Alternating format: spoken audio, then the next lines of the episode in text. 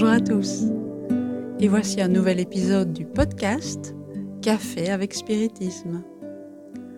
Aujourd'hui nous vous présentons les réflexions de William Jacob sur un message de l'esprit Emmanuel, psychographié par Chico Xavier, intitulé Investissement et publié dans le chapitre 30 du livre Encontro Marcado, Rencontre prédestinée, qui est traduit en français.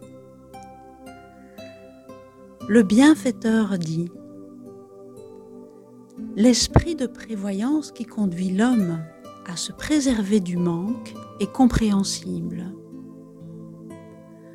Le système bancaire pour la préservation de tous, les établissements de sécurité publique, les organismes d'économie populaire sans la stimulation de l'usure et les instituts de protection mutuelle représentent des acquis à la valeur sans égale pour la communauté. Personne ne doit négliger l'opportunité de se préserver d'un besoin inattendu. Cette réalité, patente dans le plan matériel, n'est pas moins tangible dans le royaume de l'esprit il est urgent de déposer des valeurs de l'âme dans les réserves de la vie, en prenant en compte nos nécessités de demain. L'interdépendance fait force de loi dans tous les domaines de l'univers. La charité est un devoir, car si d'autres ont besoin de nous, nous avons aussi des autres. N'attends donc pas d'obtenir le pouvoir ou la fortune terrestre afin de la pratiquer. Fais tes investissements d'ordre moral avec ce que tu as, avec ce que tu es. Commence dès à présent. Des petites sommes d'argent totalisent de grands crédits. Des miettes de bonté forme de grands trésors d'amour.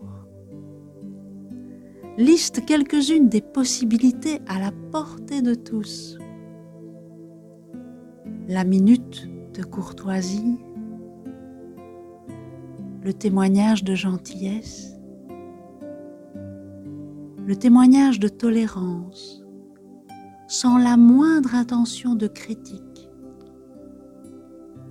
la référence amicale, la phrase encourageante, la démonstration de compréhension,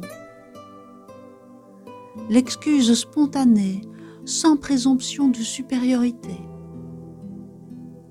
la conversation enrichissante, rendre de menus services, l'aide au-delà de la simple obligation. au chapitre de la propriété, souviens-toi de ta propre âme, la seule possession inaliénable dont tu disposes, et conservant à l'esprit que tu as besoin et que tu auras besoin de nouvelles ressources, toujours plus importantes pour faire évoluer et pour élever ta vie, n'oublie pas que tu peux, à chaque instant, œuvrer et servir en investissant félicité et coopération en elle. William nous raconte qu'au moment où il a lu ce message, il a eu envie de faire un épisode sur ce thème. Notons qu'Emmanuel ne sous-estime pas la nécessité de se prévenir face aux circonstances imprévues de la vie matérielle mais il se sert de notre souci légitime pour attirer notre attention sur le fait que la seule chose qui est vraiment nôtre est l'esprit. L'esprit dans tous les sens. Notre mental, notre caractère, notre âme. Dans le dernier cas, nous ne pouvons pas dire que nous avons un esprit, mais que nous sommes des esprits. C'est important de se reconnaître comme un esprit immortel. Cet investissement sur sa propre âme se fait par la charité, qui ne dépend pas des biens matériels que nous avons.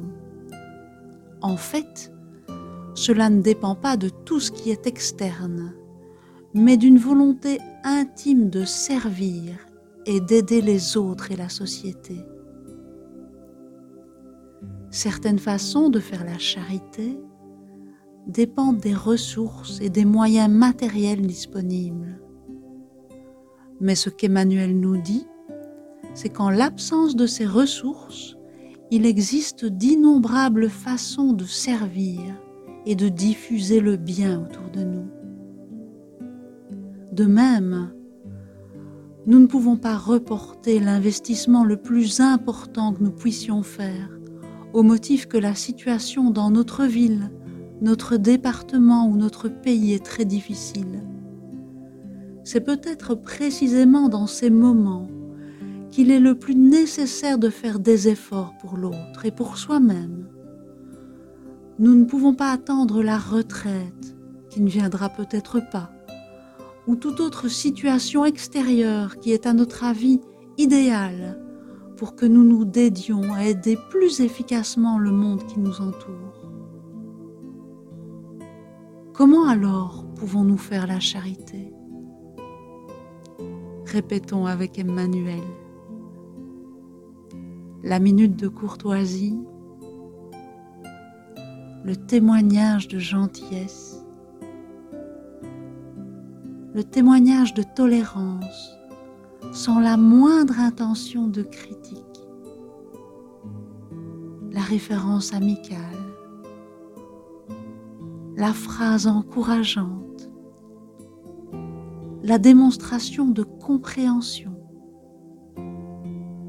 l'excuse spontanée sans présomption de supériorité, la conversation enrichissante, rendre de menus services, l'aide au-delà de la simple obligation.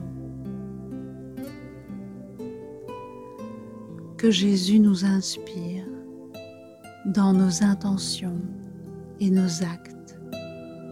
Soyez en paix et rendez-vous au prochain café avec spiritisme.